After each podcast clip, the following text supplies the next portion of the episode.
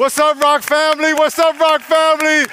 One year is going by. We are back. We are back. Come on, baby. Come on, baby. We are back. All the campuses, everybody watching all over, God bless you. Thank you so much for your patience, your faithfulness. COVID came, but COVID did not knock us out. Come on now. God will not stop the church. We are back. It is so exciting, and I want to encourage you. Listen, over the last year, uh, we've gone through so much. I know so many of you have gone through so much. A lot of y'all lost loved ones, um, lost jobs, businesses, but God is going to sustain you. He's going to sustain you, as we talk about in this new series called Relaunch. He is going to get you through. And I want to encourage you, keep walking the walk. Stay faithful. Stay with us. We have our groups. We have our life class. We have everything going on. We're still ministering in San Diego. Um, and for any information on anything, just go to sdrock.com slash life class to get into a, into a group and get into life class. But we want to make sure that we are still in groups in this church, no matter whether you're here or you're watching online. Whatever campus you're at, uh, we want to be here for you. So, so excited. I'm so happy to be back. Let's give the Lord a hand. Come on now. Come on now. Come on now. Let's get on our knees and pray. Let's get on our knees and pray. My name is Miles McPherson. I'm pastor of the Rock. I want to welcome you to church. Oh, man, it's good to be back. Good to be back. Lord, thank you so much for your faithfulness. Thank you so much for um, getting us through this last year. I know that many people have gone through so many things, but you are faithful. And as we relaunch our life, relaunch our faith, relaunch our relationship with you, relaunch our church, I pray that you would ignite a new flame, a new flame, a new anointing on our life. As today is the first day of the rest of our life. Today's the first day of the rest of our faith. So I pray as we relaunch our church that we would relaunch our faith, and you would give us clarity on how to do that. In Jesus' name, amen, amen, amen. Let's get your Bible. And by the way, hit a share button if you are watching, wherever you're watching from. If you're watching online, hit a share button. And I'm so happy to be able to say what's up all the campuses. Miss y'all, miss y'all, miss y'all. Get your Bibles out. On the count of three, say word. One, two, three, say word. Turn to Philippians, Philippians chapter two. Philippians Chapter two. In order for you to have a rational conversation with people, you have to have conversations based on certain guidelines. And there are three laws of logic that you can use to have a rational conversation. You ever have a conversation with somebody and it goes in circles and you can't keep up and you, you just can't? It's because you're not following the laws of logic. The laws of logic are the basis of rational thought or rational thinking. There is the law of identity. The law of identity is very simple. It says if a statement about something is true, it means that it's true. In other words, if you say, it is true that this is a Bible, it means that this is a Bible. I know it sounds kind of funny, but it's like your yes is your yes and your no is your no. So if you say that if we all agree this is the Bible, then it's the Bible. That means that this is identical with itself. Sounds kind of so simple, it's confusing, but it's not. So the law of identity says if something is something, that it is that something. That's the first law. The second law of non-contradiction says that this can't be a Bible and not a Bible at the same time. We'll get back to that in a minute, but step that aside. First one says if something is something, and if it's a true statement about something, that it is that something. The second one says that if it's something, it can't not be that something. I'll come back to that. And then the third one is the law of the excluded middle. In other words, if it's either yes, it is, or no, it isn't, but it can't be in the middle. In other words, it can't, it can't be, it has to be one or the other. It either is or it isn't. But the law of non-contradiction, the second one is my favorite, and this one I want to focus on. It basically says if something is something, it can't not be that something at the same time. So this, if this is a table, it can't be a table and not be a table at the same time. If you are, if you are a, a, a math teacher, you can't be a math teacher and not be a math teacher at the same time. You're either one or the other. It's very simple, very basic. But when you have these laws, then you can help identify things and identify what you're talking about. Now, how does this deal with our sermon? Last week we started this series called Relaunch, and it was all based on this premise that if I ask God, God, I want to start my faith, I want to relaunch my faith, today is the first day of your relationship with God, of the rest of your relationship with God. Today is the first day of the rest of your relationship with God. So if you went to God and said, God, I want to start my faith all over today, or I want to ask you to be my Savior for the first time today, and you ask God, since I want to do that, tell me what's the one thing I should focus on.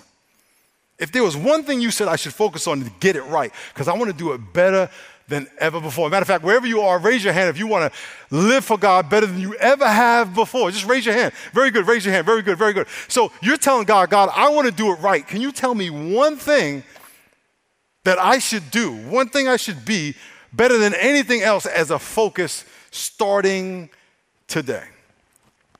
I would tell you that he would want you to be a servant.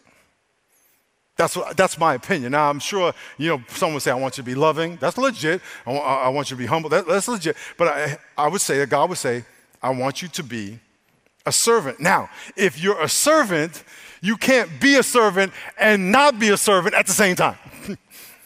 Right? Remember, remember, law of, law of non-contradiction. The other law says if you are a servant, that means you are a servant. If you're going to say, I want to be a servant, you have to be a servant. Jesus was the biggest, baddest, most important, popular, famous, powerful servant of all time. Mark chapter ten, verse forty-five says that Jesus said, I did not come to serve, to, to be served, but to serve and, and leave my life as a ransom for many. Jesus says, I'm going to be the biggest, most important servant, and I'm going to be a model servant to you. Now, the law of non-contradiction says, remember, if you are a servant, matter of fact, raise your hand if you want to be a servant, raise your hand if you want to be, Jesus said that, that if you want, in the world, you don't lord your authority over, you become a servant. If you want to be great in the kingdom, you become a servant. So I want to be a servant. That, and, and to be honest with you, the reason that this series is important to me, because I, me, I want to be a better servant.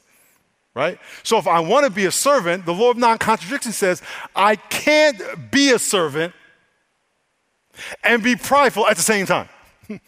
Because it's like saying I'm a servant and not a servant. If I'm going to be a servant, I have to be everything a servant is.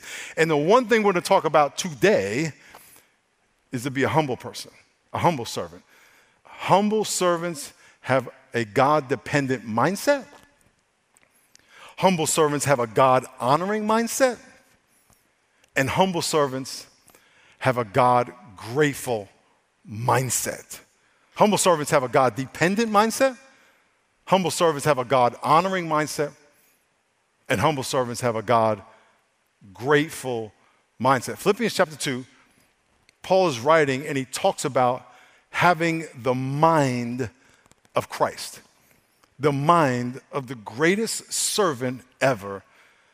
And when we see what the greatest servant ever did, it gives us a hint on how we can be a servant. Now, why be a servant?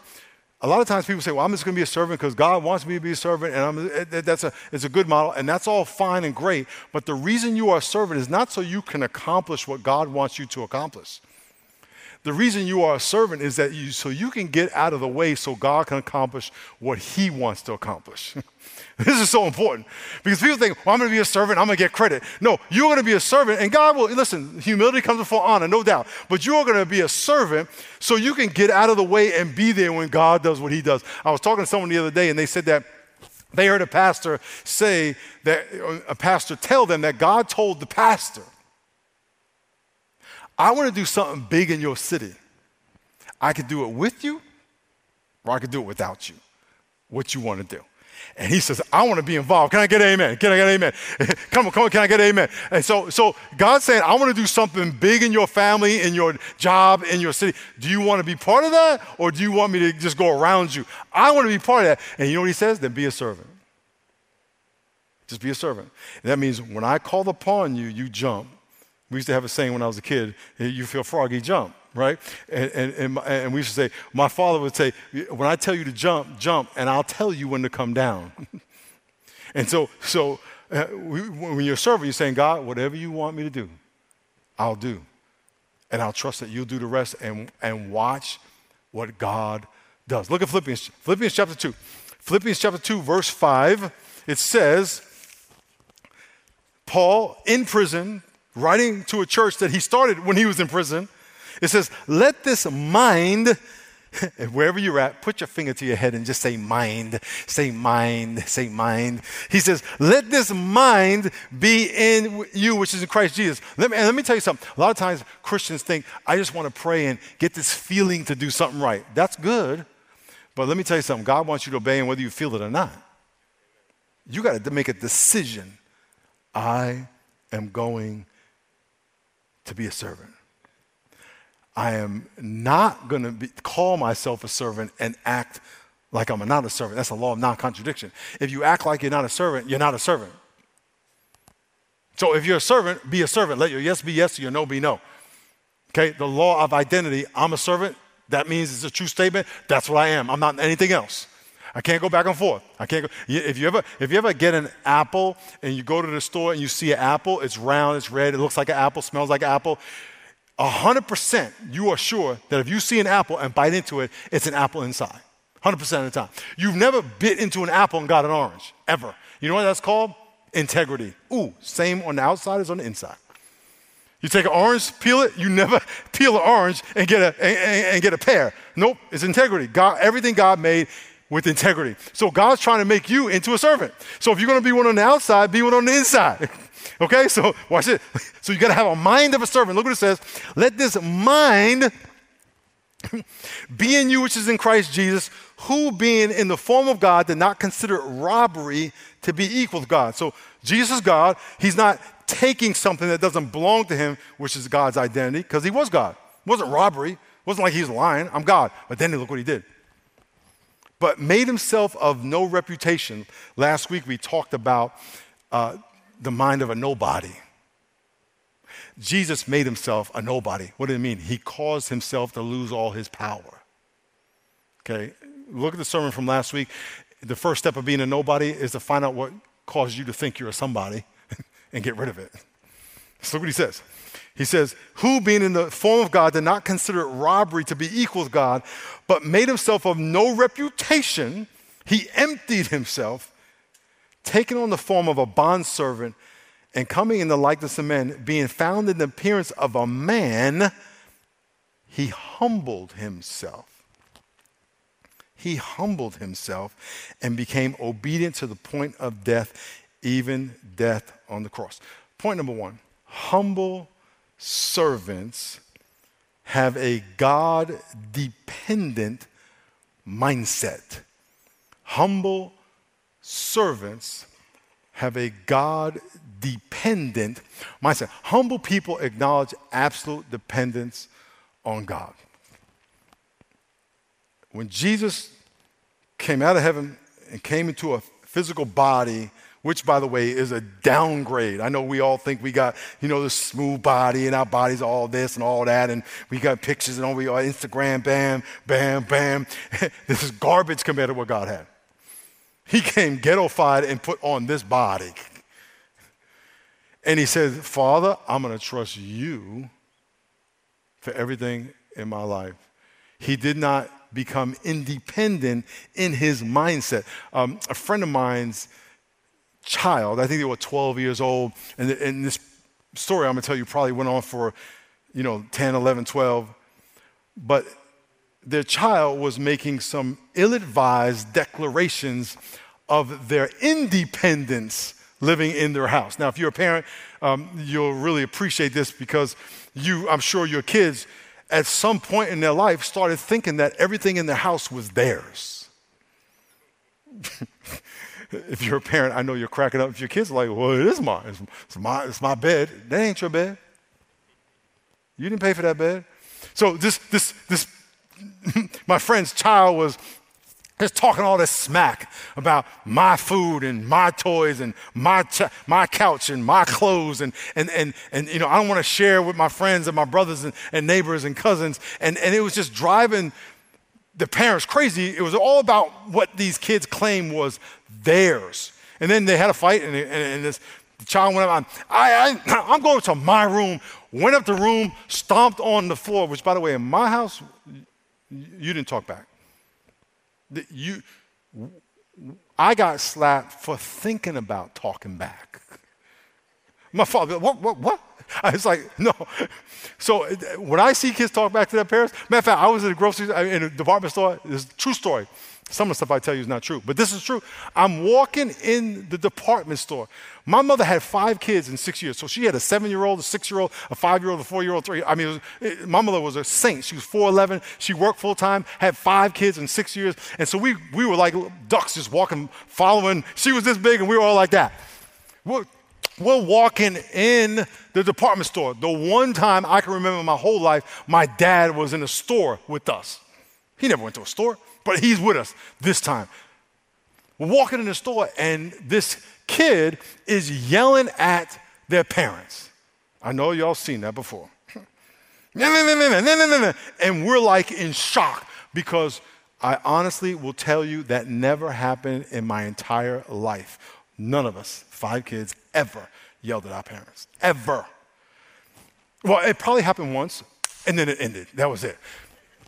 We're in the grocery store, and we're looking, all five of us, down to my little brother, was like, he's right too, but it was still like, what, that happens?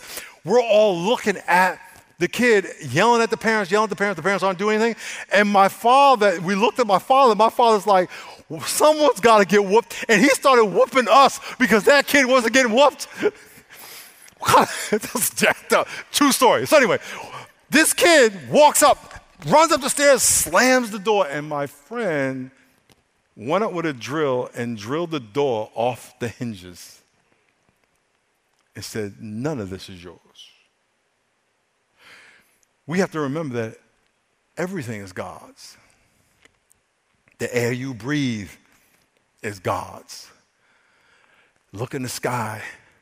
He flung the stars out with his sky, with his fingers. He stretched the heavens.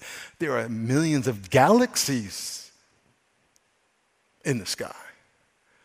The fish, the birds, the land animals, the dirt that brings life, where a seed goes in the dirt, and the dirt, the seed dies and it grows. We have to be dependent on God for everything. When Jesus was arrested, he depended on God to defend him. They slapped him. He said, defend yourself. He said, God got me. When he fasted forty days and forty nights, he trusted the God, trusted God to sustain him, feed him. When he was on the cross, they said, take yourself down. And he didn't take himself down. He trusted God. When they arrested him and Peter cut the servant's ear off, he said, I could call legions of angels out of heaven, but I'm, I'm going to trust God. He depended on God. And here's the thing, because he understood God's plan, he never got in the way. He trusted that God would execute the plan God's way for God's glory. Every single one of us, we need to trust God to sustain you, even to promote you. Look what it says in Philippians chapter two, verse nine. It says, therefore, because he humbled himself, God highly exalted him and gave him a name which is above every name, that at the name of Jesus, every knee should bow, of those in heaven and on earth and those under the earth, that every tongue should confess that Jesus Christ is Lord. What? To the glory of God. It's all about God. We think in our life that we are here to get what we can get, to do what we want. And God said, no, no, no, no. My plan is to do exceedingly abundantly more than you can ask or imagine. And as a servant, as a servant, you are to do what I say, which we're going to talk about next week, how a servant is obedient. But as a servant, you are here to do your part in a bigger plan. And guess what? Sometimes it's going to be fun, and sometimes it ain't going to be fun. But you have to trust me. And at the end of the day, if you obey me, it'll all work out. Because look what it says. It says that every tongue should confess that Jesus Christ is Lord, to the glory of God. Not the glory of Jesus. to the glory. Now, did Jesus get glorified? Did Jesus, do we bow down? Oh, yes. But God's the one who gave it to him. And he gave it to him that he would be glorified.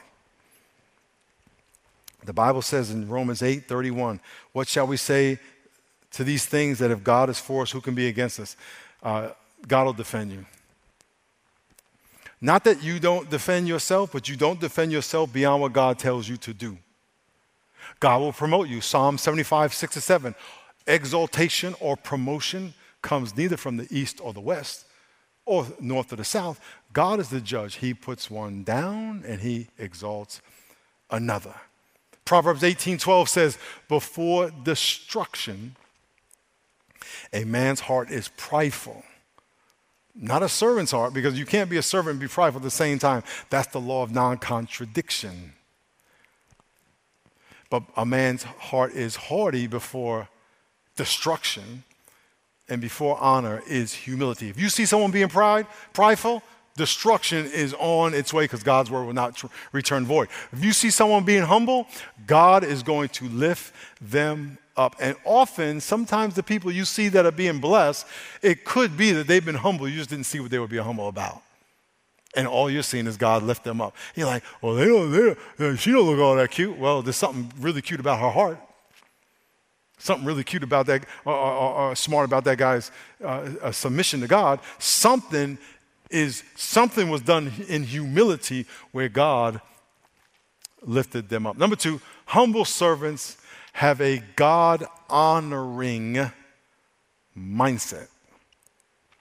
A God-honoring mindset, because humble people accept their station in life. In other words, humble people know who they are and who they're not. Humble people accept their station in life. As you relaunch your faith, just think about how you could be more focused on honoring God more than yourself. Look what it says in Philippians chapter two, verse eight. It says, Jesus, being found in the appearance of a man, humbled himself and became obedient to the point of death. Here's what Jesus did. Jesus became a man. He's in heaven. He's sharing the glory of the Father. John seventeen says Jesus, that the Father shared his glory with the Son before the foundation of the earth, John seventeen. And then he humbled himself and became a man. And the whole time Jesus was a man, he acted as a man. What I mean by that is that he humbled himself, lowered himself to become a man, become a man, and for thirty-three years he lived right here. For thirty-three years he lived with men. He ate, he slept, he got tired, he experienced pain, he wept, uh, he was burdened, he was stressed to the point of sweat and death. He suffered and he died. And what I mean by that, the whole time he was humbled as a man, he always remained a man. He prayed like a man, cried out to God like a man. He was, he was anointed and blessed by the Holy Spirit like a man, but he stayed in his manhood for those thirty-three years. And what he's telling you and me is that if you are going to be humble, you keep God on his throne and you stay on yours. Now, it doesn't mean you don't aspire to uh, uh, uh, get promoted in your job. It doesn't mean you don't aspire to, you know, gain wealth or buy things. And But that, that's not your focus.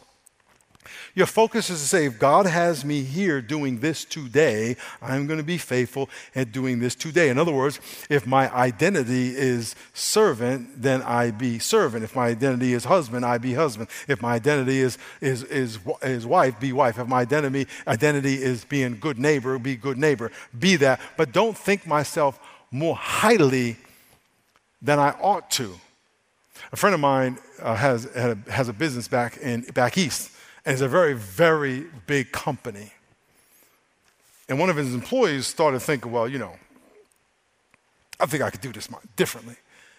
And they had a series of altercations, you know, arguments. And actually, the, his employee was kind of having issues with his supervisor. And finally got up to my friend, who's the boss, the owner.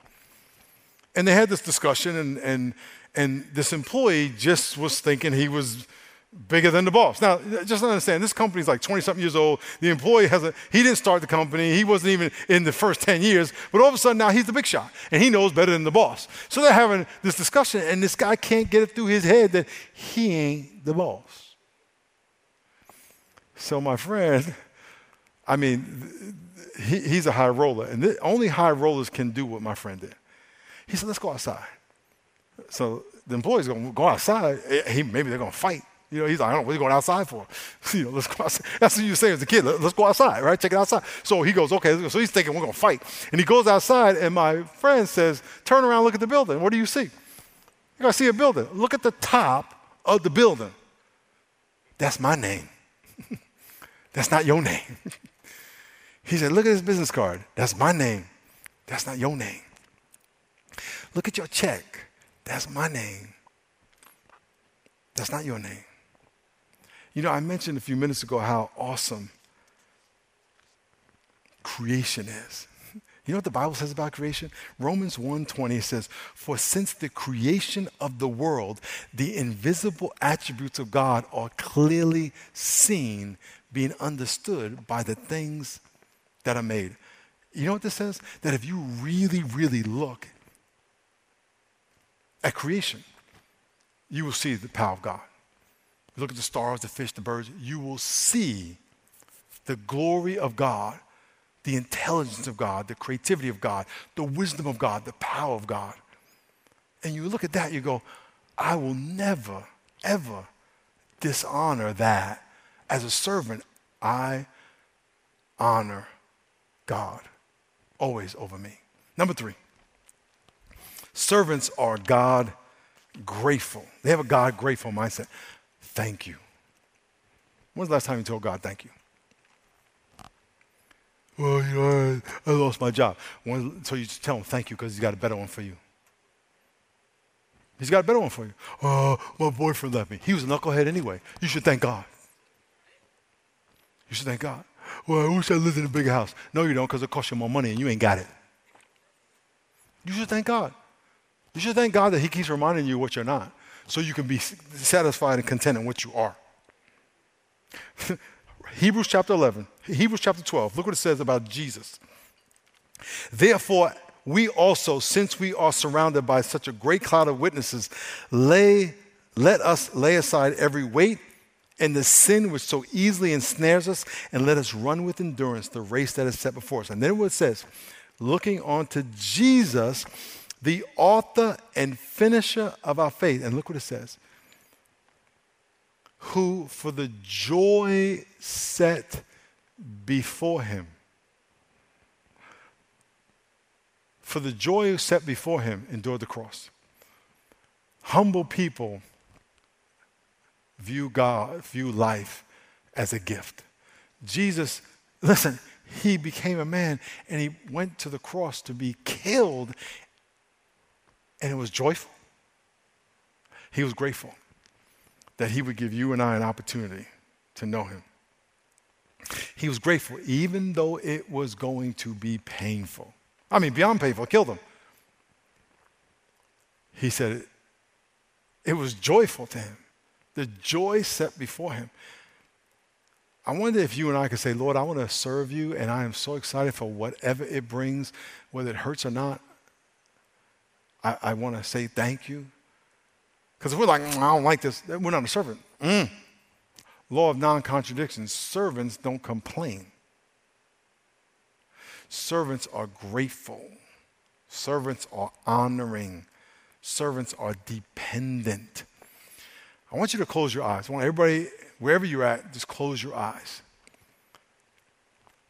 And I want you to think about your life. And as a matter of fact, I want you to think about the one thing in your life that right now you probably wish did not exist. A relationship, a debt, an illness, a job situation, just something that's irritating you. And I want you to just take ten seconds and tell God, thank you for it. Thank him for what you're learning. Thank him for sustaining you. Thank him for never leaving you. Thank him that you will be victorious over it. And if you would like to be a servant today and give your life to Jesus, remember, we are relaunching our church, we're relaunching our faith, first day back and over a year, and you're saying, Lord, I want to be a servant. I want you to pray this prayer with me. It's a prayer of dedication that you want to be a servant. In the privacy of your heart, pray, dear God, thank you that you love me. Thank you that you sent your son Jesus to die for me. Thank you that you have a plan for my life. Thank you that I can receive salvation by faith. I don't need a lot of money. I don't need a degree. I just need to surrender. So Jesus, I ask you, forgive me of my pride, my arrogance, my sense of entitlement. I surrender my life to you.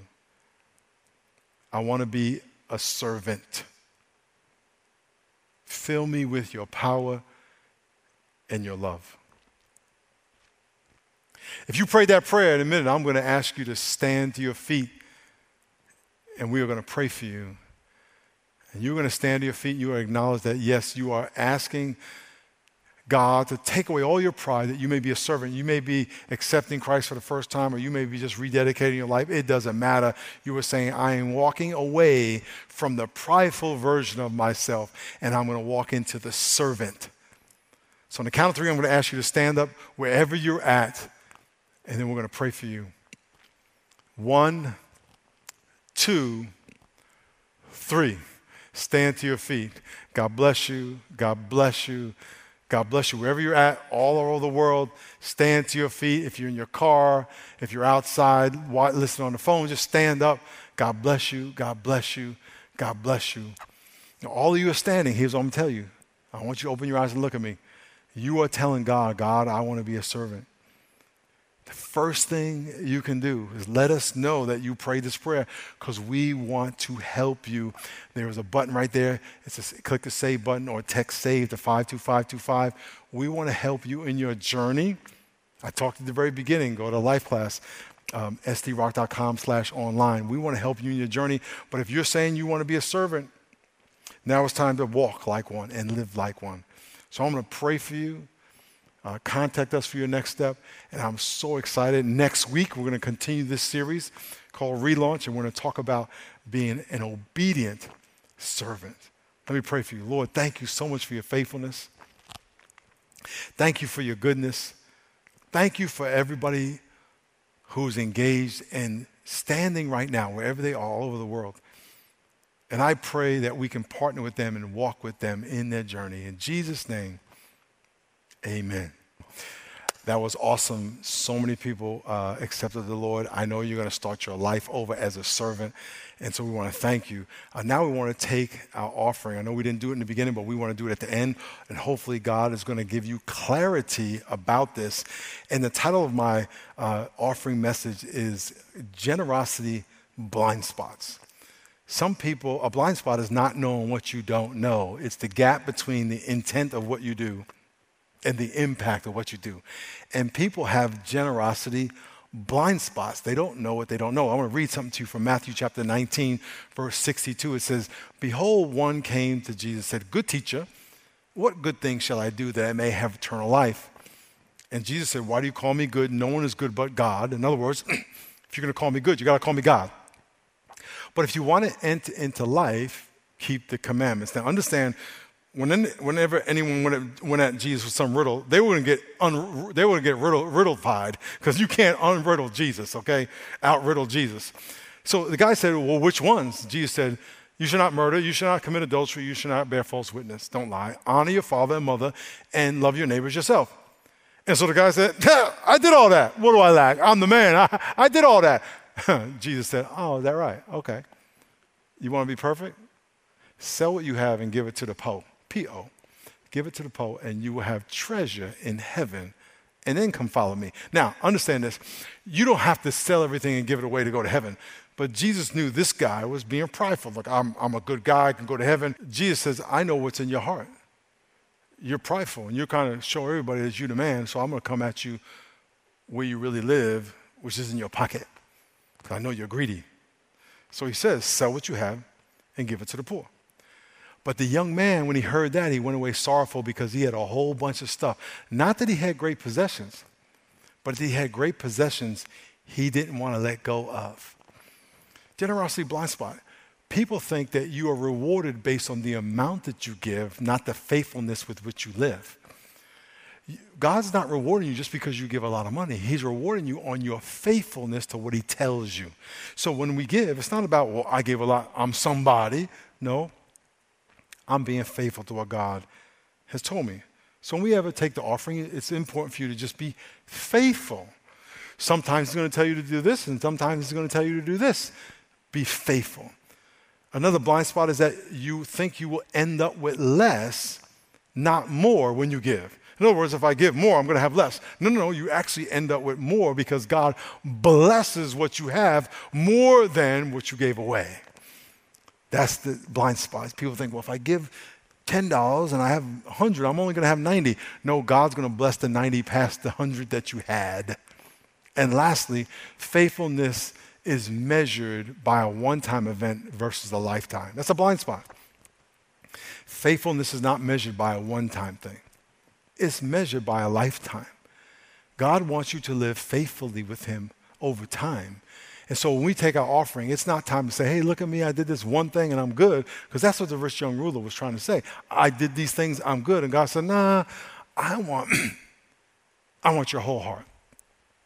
So I want to pray for you as we give that you would not have these, these blind spots, that you would not think these things that are wrong about giving, that if you give, you're going to be end up with less, or that if you're being faithful one time and God's going to consider you faithful for your whole life, that you would just know, God, I'm just going to be faithful with what you tell me to do today. And watch God bless you today and tomorrow. Lord, thank you so much for your faithfulness. Thank you so much for your goodness. And I pray for everybody watching that you would speak to them and open their eyes up to understand the true nature of being generous, that you would bless their giving, bless the giver, bless what they hold back, multiply it beyond what they could ask or imagine. In Jesus' name, amen. If you want to give, just text GIVE to five two five two five. Text GIVE to five two five two five. God bless you. And we'll see you next week.